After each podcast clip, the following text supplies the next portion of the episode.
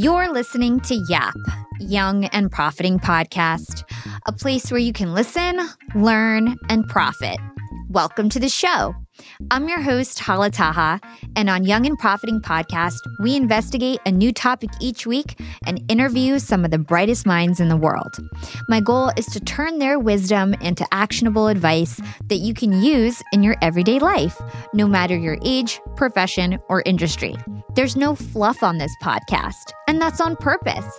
I'm here to uncover value from my guests by doing the proper research and asking the right questions.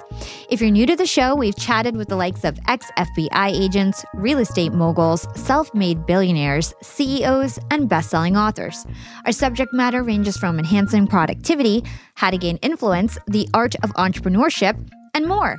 If you're smart and like to continually improve yourself, hit the subscribe button because you'll love it here at Young and Profiting Podcast. Today on Yap, we're chatting with branding expert David Aaker. Building a strong brand is vital. It's what attracts your customers and keeps them coming back. But with so much competition, sometimes it may seem impossible to stand out and make an impact. So, when I decided to release an episode about strengthening your brand to gain market leadership, I knew there was no one better to talk to than the father of modern branding himself, David Aaker. David has received several awards for his contributions to the science of marketing, and he is the author of 17 books, including his latest, Owning Game Changing Subcategories. David also serves as the vice chairman of Prophet, a marketing and branding consulting firm. In this episode of Yap, we'll hear how his Aaker brand equity model has helped companies create strategies that increase their brand equity for over 20 years now. We'll gain an understanding as to why the only way to grow your business, with rare exception, is to find and own game changing subcategories. And lastly, we'll get the 411 scoop on how to build a loyal customer base and create barriers for competition. Now, let's get right into my conversation with branding expert David Aaker. Welcome to the show, Dave. Happy to have you on. Good to be here. So, you're known as the father of modern branding, and you've written over 17 books on the subject. You're also the vice chairman of Prophet, a global growth consultancy. And good branding is crucial to business success. And so, I can't wait to break down your branding secrets in this episode, as well as your Aaker brand vision model. And also, super excited to cover your philosophy on owning game changing subcategories. So, to warm things up, I'd love for you to share how you first got interested in the topic of branding. See, this goes back a long time from now, 30 years or so. But there was a time when everything was coming together in the late 80s. It was this sort of BCG model of strategy, which was the growth share matrix. that just said you try to expand market share, you'll get a cost advantage, and you'll win. And that led people to do all sorts of dumb things like to do price promotions and destroy brands and so on. And I actually did a econometric study. I'm a, I started off as a statistician. I did a, a study that showed that if you increase market share, you in fact don't increase profitabilities if you analyze the data right. Because what they were doing is, is looking at cross sectional data, which shows that large market share co- companies made more money than small ones. But that doesn't mean that if you increase market share, anything good will happen. And then what also happened during that time is the scanner data came out, which meant that for the first time, you could really tell exactly what people bought in the grocery store or the drugstore. And not only that, but you could set up a whole town where you could tap into their television sets and know exactly what they watched. So now you could run experiments that would show, compare zero ads to two ads to four ads, compare this kind of ad to that kind of an ad. And so finally science came to marketing and everybody was so happy because now you could apply science to everything else. Now you could apply it to marketing. Well, what happened was that when you did these experiments, the only thing that paid off was sites out, uh, sense out promotions or price promotions. So they taught the consumer two uh, several things. One is that the only important variable is price, and two, if you know if it's not on sale today, just wait two weeks; it'll go on sale. And so people were realizing this isn't working, and we've got to go back to basics. We got to somehow get our brand back. And so the concept of brand equity was then introduced. At the same time, I was I wrote a book and I taught business strategy, and I, and I came to believe that companies were too focused on short-term financials and they needed to build assets. And I had background in market research. I wrote a book on market research and on advertising and on strategy, and so I was sort of well equipped to to focus in on branding. That's what I did. It was I was really at the right time at the right place. So I wrote my first book on how do you define and understand brand equity. And nobody had done that before. And and I also told not only what it was, but why it was so valuable to not only the firm, but the customer. And I define mm. it as being visibility and awareness and visibility. I, and, and then brand image was the second dimension. And the third dimension was brand loyalty. And nobody else had defined brand equity that way. They had always excluded brand loyalty. And that changes everything. When you put that in the mix, you know, no longer can brands be run by middle management, by the advertising agency. They're now strategic because it's all tied up with the customer loyalty, which is without question a long-term asset. And so that that was pretty yeah, anyway, so that hit really at the right time. Yeah, it was revolutionary. I mean, you put out your Aaker brand equity model in 1996, and people are still using it today. It's still in textbooks and things like that till this day. So it was very revolutionary. So basically, you took everybody out of this mind frame that the only way to increase your brand was to get more market share and to lower prices and things like that and and you kind of turned it on its head with your new Aaker model. So let's talk about that a bit. It's there's a few different pillars brand loyalty, brand awareness, perceived quality, brand associations, and proprietary assets. Could you take us through all of these different components in your Aaker model? Well, first of all, my first book, Managing Brand Equity, defined brand equity and showed why it was important. And then people said, okay, I'll buy into that. How do I manage it? And I wrote a second book called Building Strong Brands. And that's where the Aaker model appears. It's on, on how do you manage brands. And the essence of the Aaker model was that the people that were running brands in those days were ad agencies and lower level marketing managers. And the ad agencies wanted to have a single phrase to represent what the brand stands for because they wanted to create an advertising campaign and that's what they needed. And so a brand was a single thought.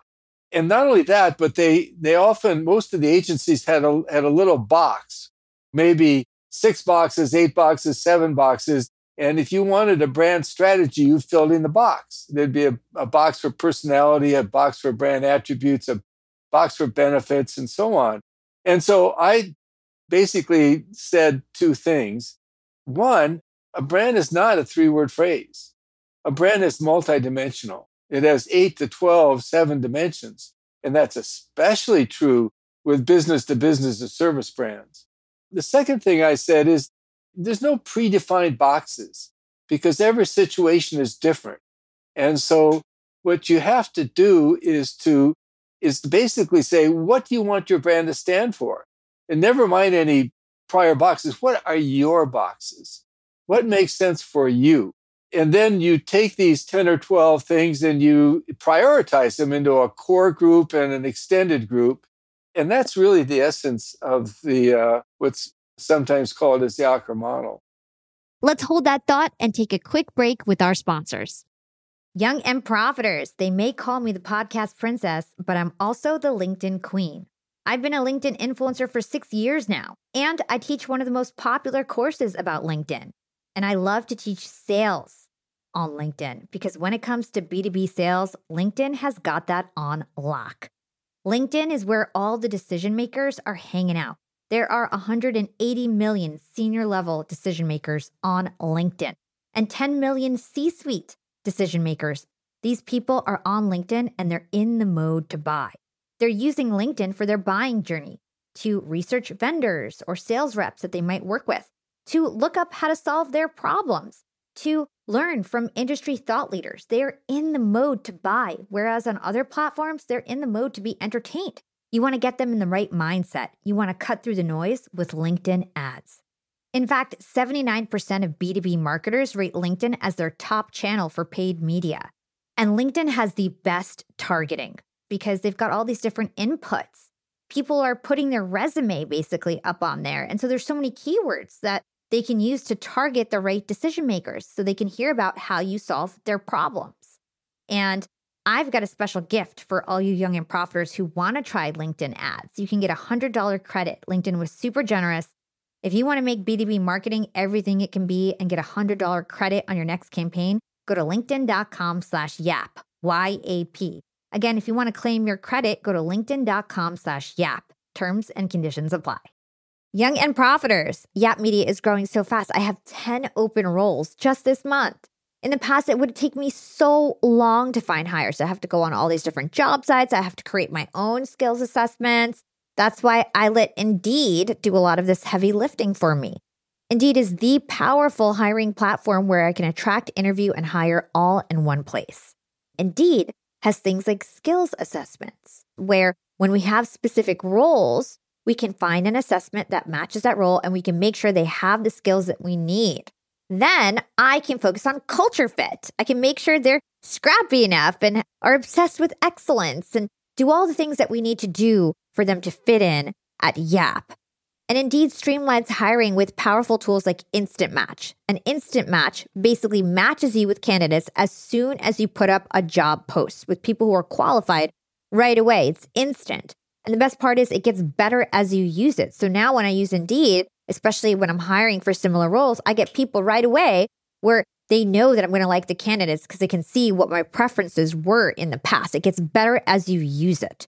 According to US Indeed data, the moment Indeed sponsors a job, over 80% of employers get candidates whose resumes are a perfect match for the position. It's like waving a magic wand that gets better as you use it.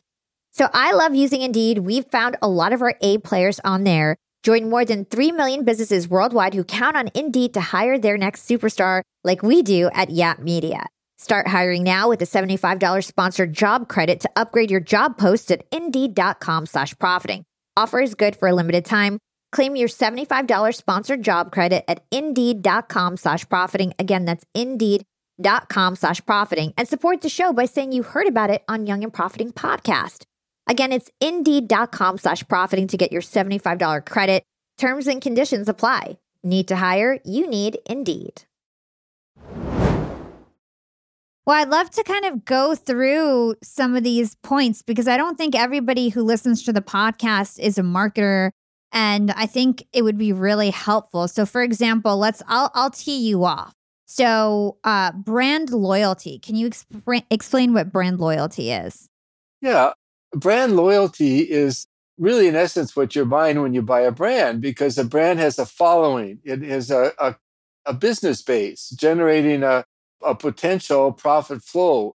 And that's what makes it really valuable. It's the it's the core of it. It's the uh, the customer loyalty base, and of course, there's levels of them. There's the people that buy you and they don't think much about it, but there's no reason to change.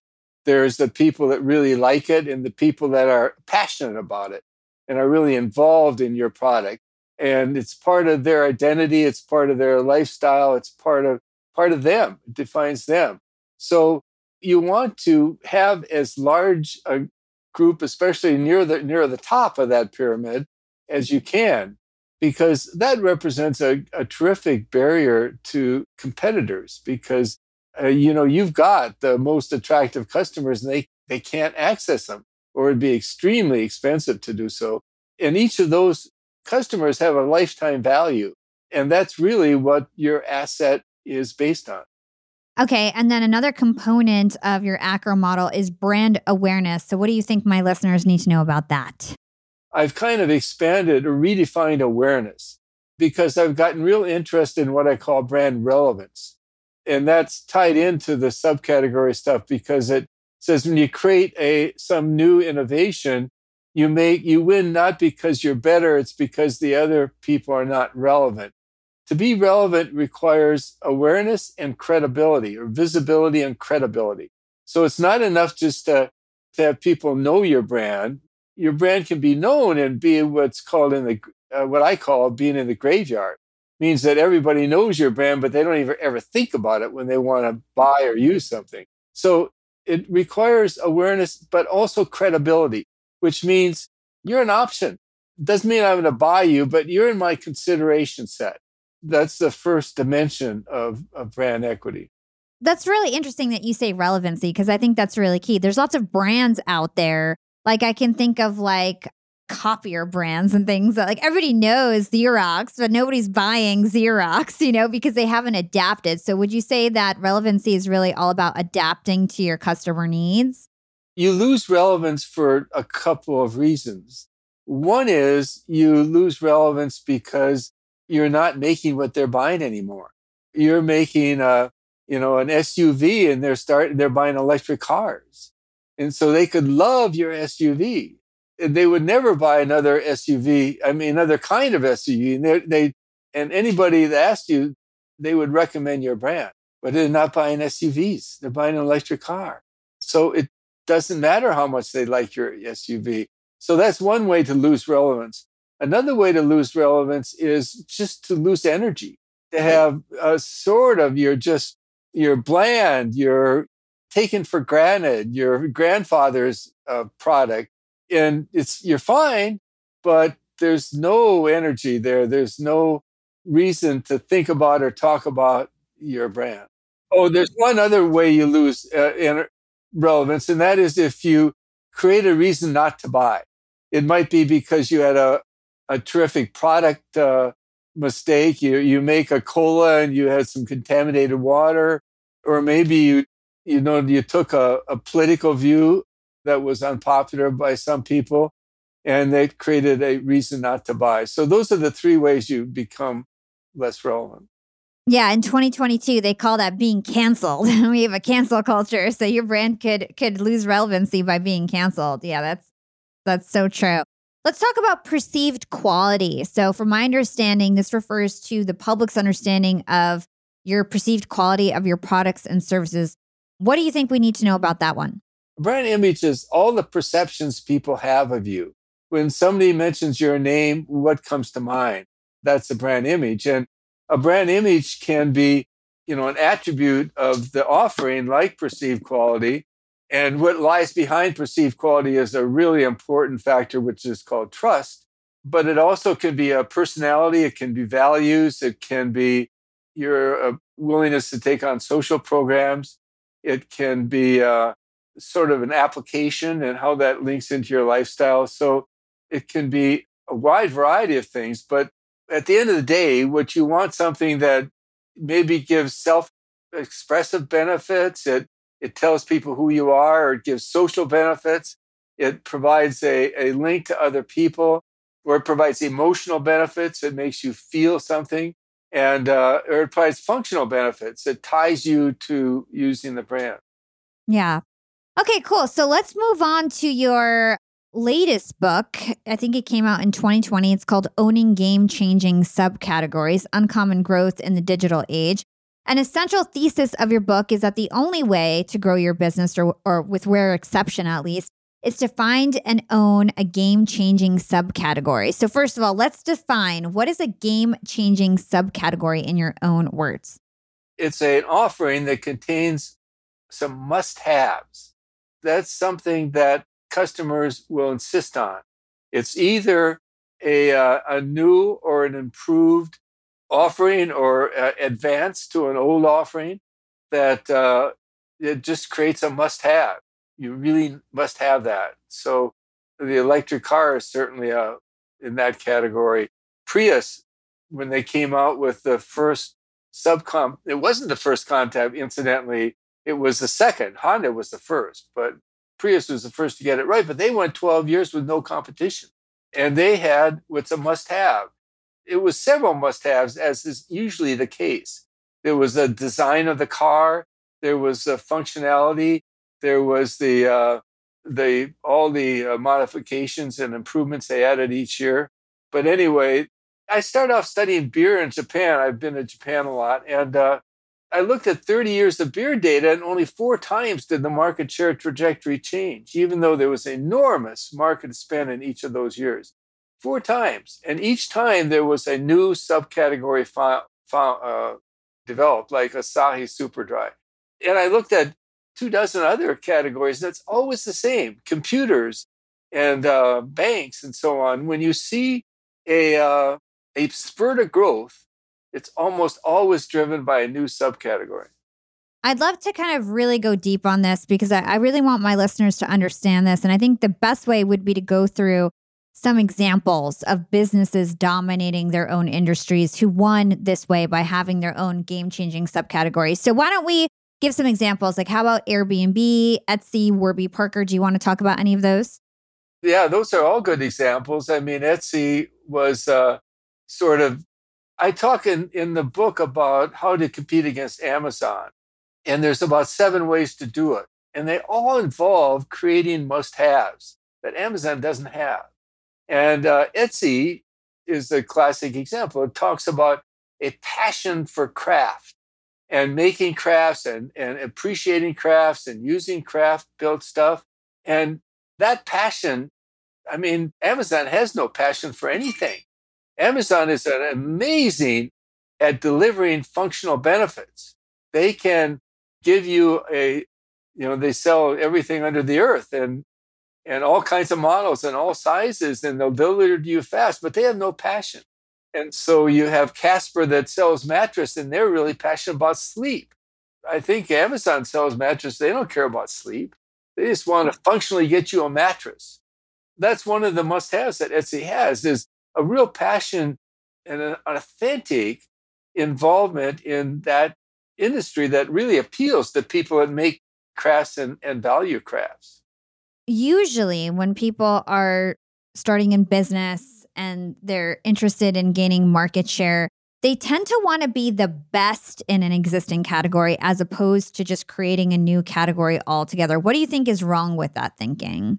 It just doesn't work. There's almost no people that grew their business that way, almost none. It's really extraordinary.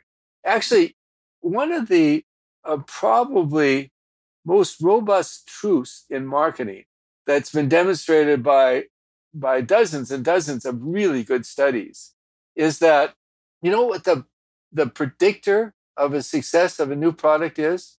You know the single most important thing? What's that? How different it is and study after study after study rediscovers that having something that's really different is the most thing. Not only does it give it, the potentially give you something that you want to buy, it gives you something that people can talk about too. It gives you visibility. I mean, why would you read an ad about something that says I'm I'm better than you know Gillette deodorant or something instead of somebody saying I've got something completely different? And so, and there's a definite correlation between being different and creating new must have defined subcategories. Okay, so having must haves really represent features or programs that other brands lack. And you also say that brands need parity must haves to counteract that reasoning that customers have for not buying their products. So there's there's must haves and then there's parity must haves. Can you explain that to us? Well, let's take Dollar Shave Club. They came out with some razors that they sold through e-commerce. They did a four-minute video that you should go on the. I encourage you to go on the internet and look at it. It's very funny. It's this feisty underdog that's making fun of Gillette, making fun of the buying process. You have to go to a lock cabinet and and perhaps get arrested for buying this razor, and then you can't figure out which razor you want. And so they have a system where they'll just send you blades every month, and they give you a simple razor. They got 18,000 subscribers in two days. They sold their company in four years for a billion dollars to Unilever. Wow. So, but anyway, they had a problem, it, which Warby Parker had, which Casper Mattress has, is what makes you, this is probably junk. I mean, you're selling at a low price. I can't taste it. I can't feel it. There's no drugstore guy that's going to uh, give me a reassurance that it's good. And that's the problem. How do you reassure people that it is, uh, you know, actually a good product? And mm-hmm. that's a reason not to buy. So one of the challenges that Dollar Shave Club was to convince people it was actually a good product. And now a quick break from our sponsors. Young and Profiters, I'm about to be jet setting all over the world. I'm going to London, Cancun, New Orleans, and New York to speak. I'm going to be up there with the bright lights and I want to be spiffy. I want to look fresh. And so I'm going on a big shopping spree. I got to get clothes, I got to get hair stuff, skincare stuff, makeup. But I'm not going to feel guilty about this shopping spree because Rakuten's Big Give Week is back. Rakuten is the shopping platform for savvy savers. From May 6th to May 13th, they're having their biggest cashback event of the year. I'm talking about 15% cashback at hundreds of stores with additional cashback bonuses. And they've got so many stores participating in their big give week. So when it comes to clothes, I'm looking at Splendid and Good American. And when it comes to beauty, they've got so many good stores participating. They've got Ulta, Fenty, Bobbi Brown, Bluemercury, and all the products that we love. Now we can get cash back. It's like getting a discount on the stuff you're going to buy anyway. It's absolutely amazing. They even have travel brands, so that's going to be super convenient for me with all my upcoming trips.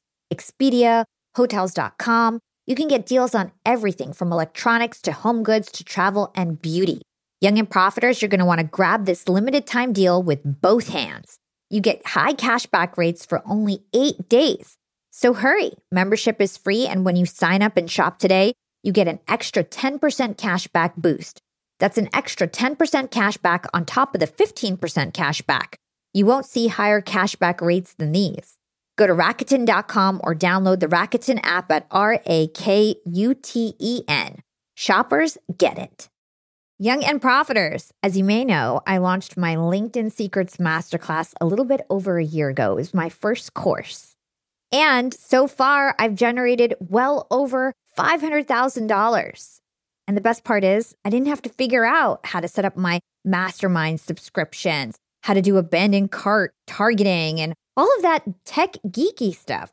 I just left that all to Shopify. Shopify is the global commerce platform that helps you sell at every stage of your business.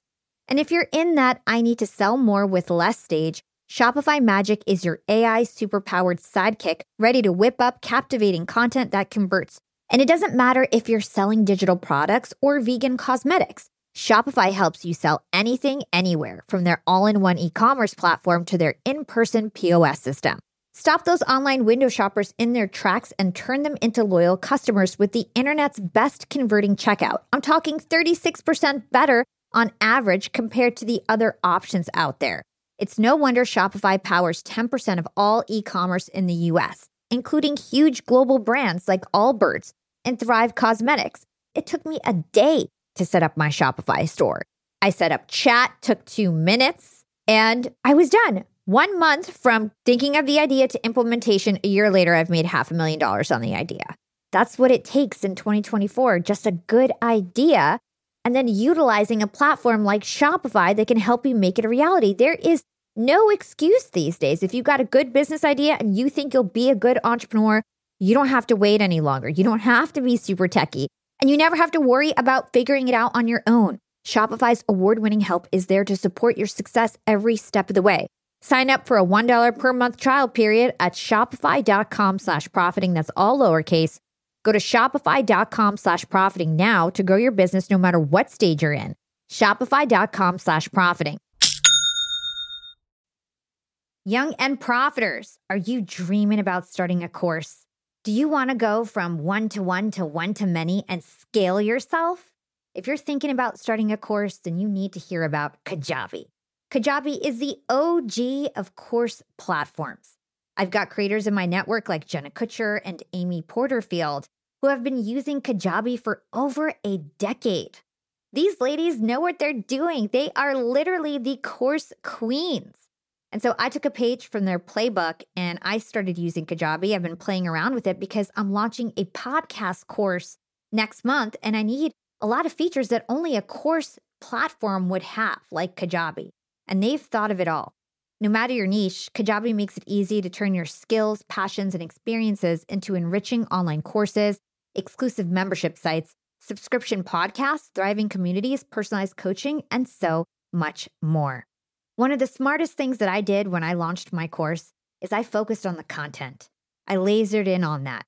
I made sure people were getting the best investment they could, that I wouldn't get any refunds, that people would tell their friends, and my course would be successful by word of mouth. And I did that by focusing on my content, what I was good at, and not all the tech. Leave the tech stuff for your course to Kajabi. They are experts in that area and they've thought of everything that you would ever need for your course. So if you want to start your course, now is your chance. As you guys may know, I always ask my sponsors for a free trial for any software that we talk about on the show. And Kajabi was super generous. They gave us a free 30-day trial that you can get at kajabi.com slash profiting. Right now, Kajabi is offering a free 30-day trial to start your business if you go to kajabi.com slash profiting. That's K-A-J-A-B-I dot com slash profiting. Go to kajabi.com slash profiting and join the creators and entrepreneurs who have made over $7 billion. Yeah. So basically they're they have their must-haves, which is like their real differentiators that make them mm-hmm. stand out and and that their customers are kind of obsessed with the fact that there's certain things like you can get it online and it's inexpensive. But the parity must haves is that it has to be at least the same quality as what they'd get in the drugstore for that higher priced razor. Is that right? Yeah. Got it. Okay, cool. So, how do we go about finding the right subcategory? What is the way that like a business can explore and create and define their own subcategory? Generally, it comes from one of two general directions it either comes from the market, sort of understanding the market and uh, knowing that there's some kind of a need. So mm-hmm. if you're talking to customers and you so on, you you find out what they're doing and the problems they're having, and if maybe they can't enunciate a need, a need, but you know you can probably figure out the need just by hearing what they're what they're doing and groaning about, and that also goes to sort of understanding the market in a macro way, and looking at uh, not only the, your product class, but other product class, and looking at, at in general, what are they trying to get from using this product? So you're not just tied into let's make it a little better situation. And the other way is is from your technology, your product, and you have a new technology. We, you know, one of the the great boons for the new subcategories, uh, why they're more frequent and more important than ever before is because of technology. There's the Internet of Things, there's artificial intelligence, and all this stuff has has combined to make offerings and subcategories possible that weren't possible very long ago. That's really interesting.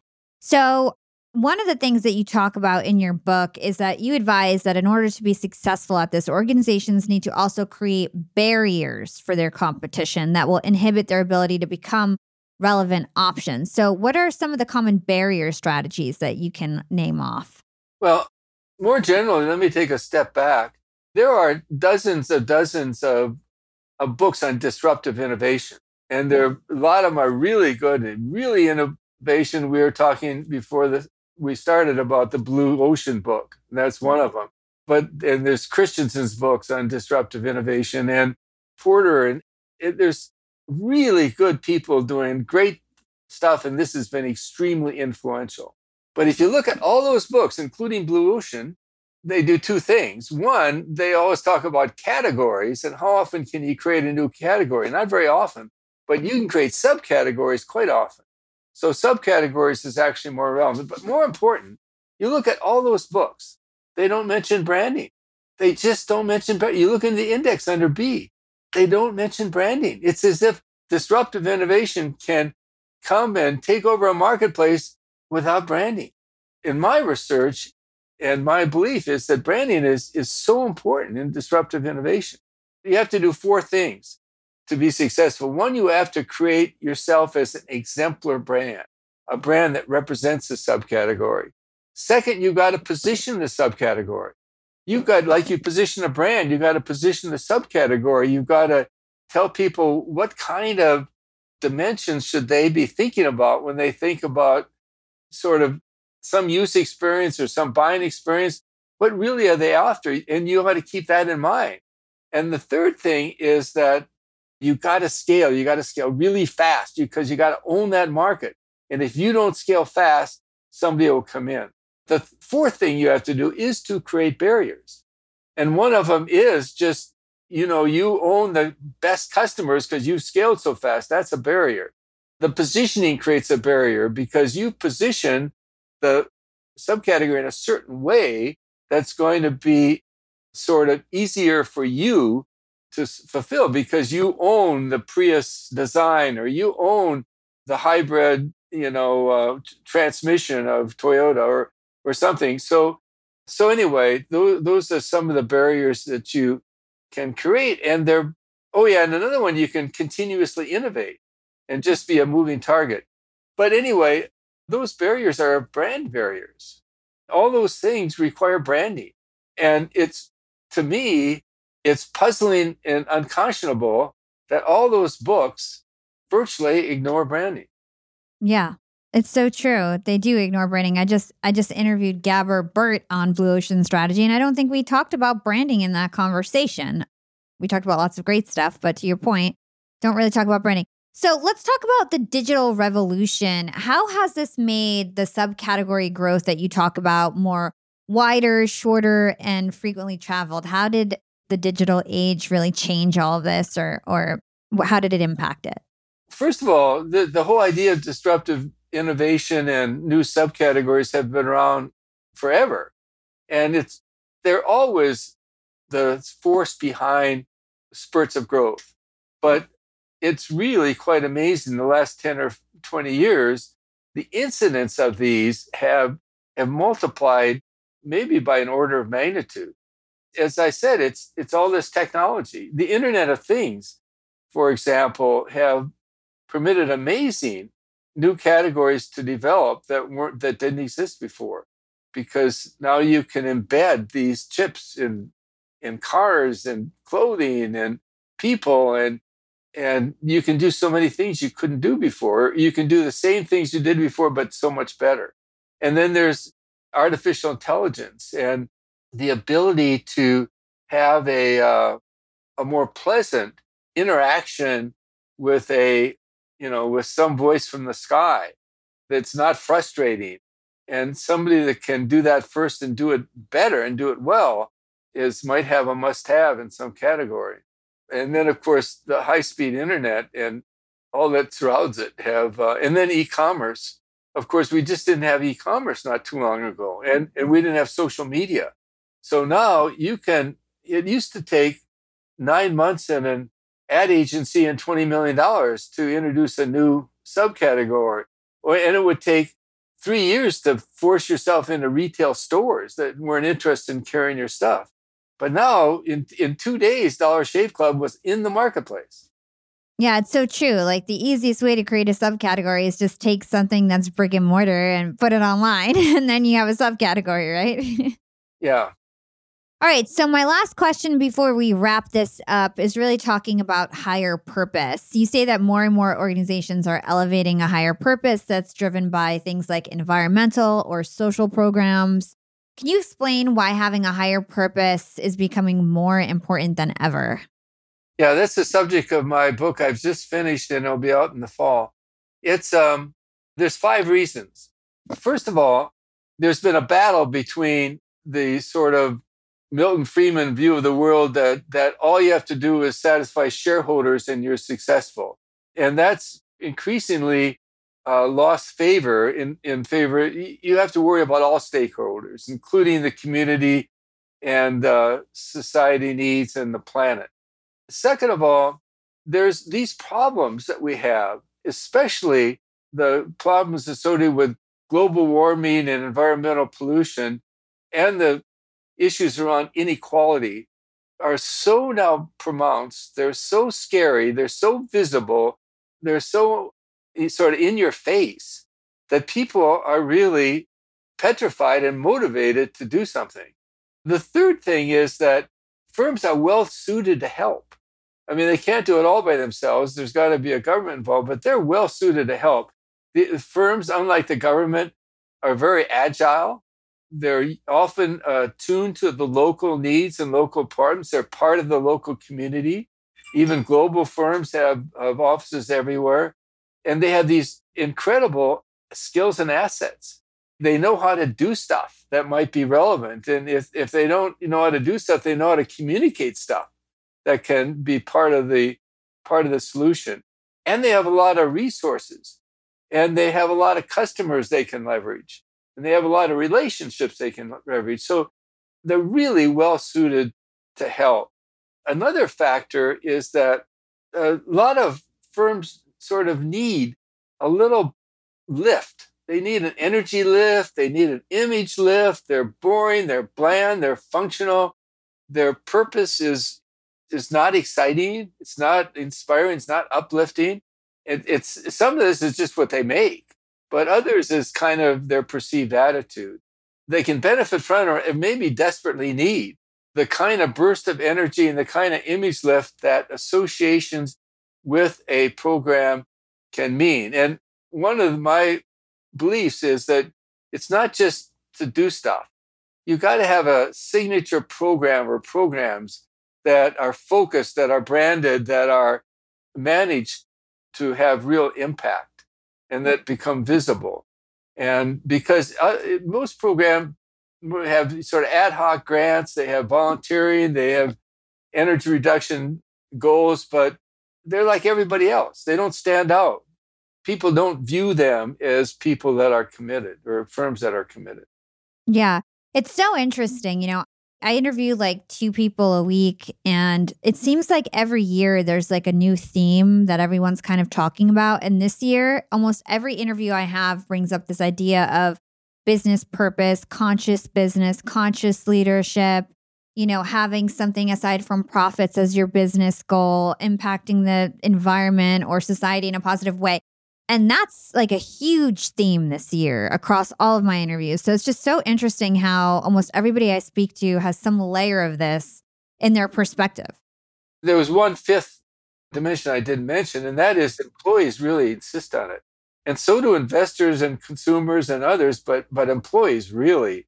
This is employer employees choose firms and they choose to stay with firms because of a feeling that this firm has some heart and social responsibility.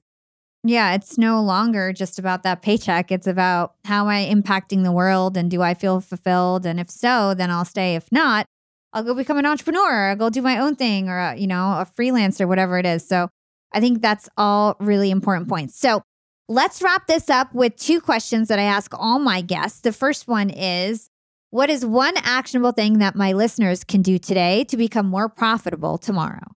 Well, I think that uh, that there's really important to be have meaning in your life, out of purpose in your life, and I think that you have to take kind of take stock and ask yourself whether you have meaning, and if not, how how can you get it, and what direction will give you satisfaction, in a sense that what you're doing is worthwhile.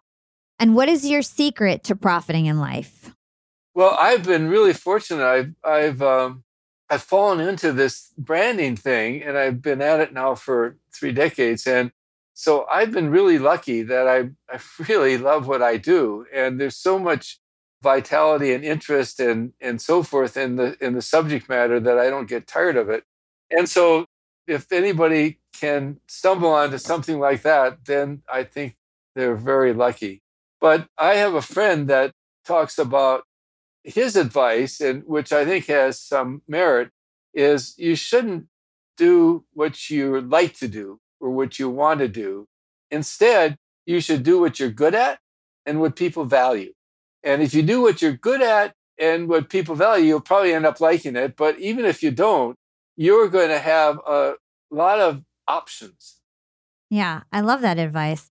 Dave, where can everybody go learn about you and everything that you do? Well, the prophet.com, P R O P H E T, has uh, my website. And you can also get there by davidaaker.com, my blog. But most of what I know and so on are in my books. So uh, if my kind of role is to look at different problem areas and to put a, bla- a branding lens on it, like I did with disruptive innovation and with higher purpose programs, and uh, which I've done in other areas. Awesome. Well, thank you so much, Dave. Oh, thanks for having me. Great conversation. Well, there you go, Yap Fam. Another episode in the books with a legendary expert, this time around the father of modern branding, David Aaker. Before we say goodbye, I did want to spend some time on some key ideas. There's two that I specifically want to touch on that's brand equity and game changing subcategories. So let's start with brand equity. This is the perceived value of your brand in the market. And this is a pretty new idea in business, surprisingly. It gained traction first in the late 80s, and David was a pioneer in this space space, and his tools like the Aaker brand equity model are still used today, over 20 years later. To build brand equity, a company must first start building brand awareness to achieve brand recognition. Then they deliver a high quality product, and then they create a positive experience for the customer to establish brand preference. With strong brand equity, a business has an easier time retaining customers, charging a premium for products, and also launching new products. So let's dig into this a little bit. Let's talk about loyalty first.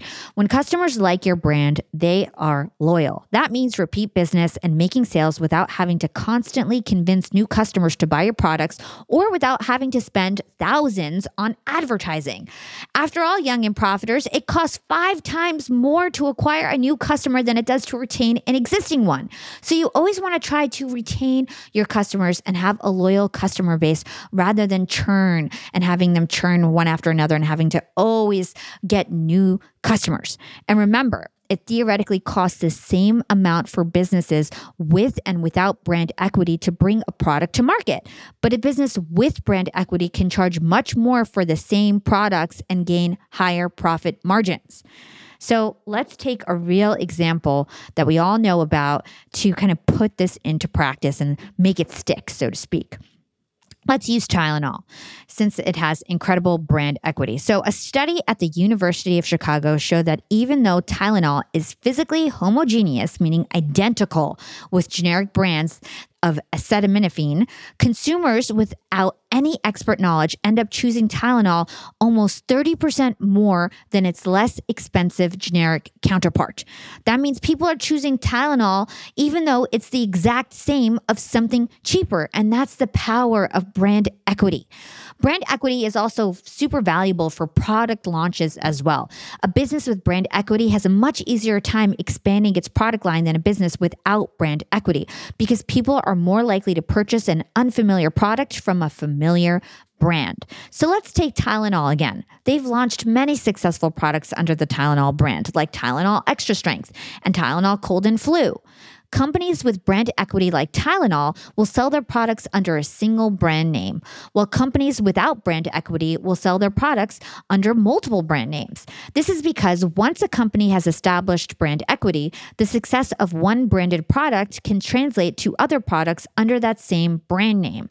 And so companies will often put out multiple brand names until one sticks and gains brand equity, and then they'll launch multiple products under that brand name. The moral of the story, Young and Profiters, is that if you prioritize shaping how customers think and feel about your brand, you're going to set your business up for long term success. Okay. So we've got brand equity down. Now let's dig into the subcategory concept for a little bit. You guys know that I'm a real marketing nerd, so apologies if this outro is a little longer than usual. I just wanted to give you guys some concrete examples and make sure that the main takeaways really stick for you. Traditional views of disruptive innovation say that you need to invent a whole new subcategory to be successful. But David argues that massive growth occurs more often these days by creating something new within an existing category. And this has to do as much with innovative branding strategies as it has to do with innovative products within an existing category. Let's use Chobani this time as the example. Chobani won yogurt and gained market share from Yoplait and Dannon by marketing Greek varieties as healthier than the thin sugary competition. Chobani essentially created the Greek subcategory of yogurt. Instead of a my brand is better than your brand approach based on marginal improvements or being the cheaper option, Chobani entered the market with multiple new benefits. This is what David refers to as must haves. For Chobani, their must haves were that it was thicker and creamier than traditional yogurt. It was more filling. They had the same calories as other yogurts, but twice as much protein and half the carbs and sugar. It appealed to people with high protein diets and those who were trying to lose weight. They also created a new package design. Their cup was shorter and fatter, and that provided a symbol of a new subcategory that helped customers recognize which option was Greek on the supermarket shelves. So take a page from the Chobani playbook, Yap Fam. Develop offerings that are so innovative that they create subcategories, making competitors irrelevant because they lack a must have feature or benefit. That's all for now, young and profiters. If you want to learn more about this and read more examples, I highly recommend you go grab David's game changing subcategory book. Thank you so much for tuning into another episode of Young and Profiting Podcast. If you guys learned anything from this episode, give your feedback. Drop us a five star review on Apple or your favorite podcast platform. We're actually getting a ton of Apple reviews lately. They're so much fun. I'm actually going to go hop on over to check out my reviews and give a couple of you guys a shout out here, especially if you're listening all the way to the end. You're probably some of my most die-hard listeners, the type of listeners that drop us an Apple podcast review. And we've been getting so many lately. I think I get like 10 a day these days, which is a lot for a podcast. You know, it's it's it takes a lot for people to actually write a review. It means they really love your show. Let's start off with some recent reviews. So this one is from Kevin Wascom from the United States of America, and he says it's like a free MBA. Amazing content from top level business leaders giving insights that can take you to the next level in management of people and business in general. Thank you so much, Kevin, for your awesome five star Apple Podcast review. I am fiercer from the United States says expert questions for experts. Hala dives deep into the expert lines of work, and you really get great information from each podcast. I feel like I'm learning something new every day from her content. I just listened to number 186, Your Customers, Love Your Customers with Fred Reichheld yesterday, and I enjoyed the idea of creating entrepreneurship within a company. Using your ability to innovate new ideas and approaches, it's what can push the company much further into the future.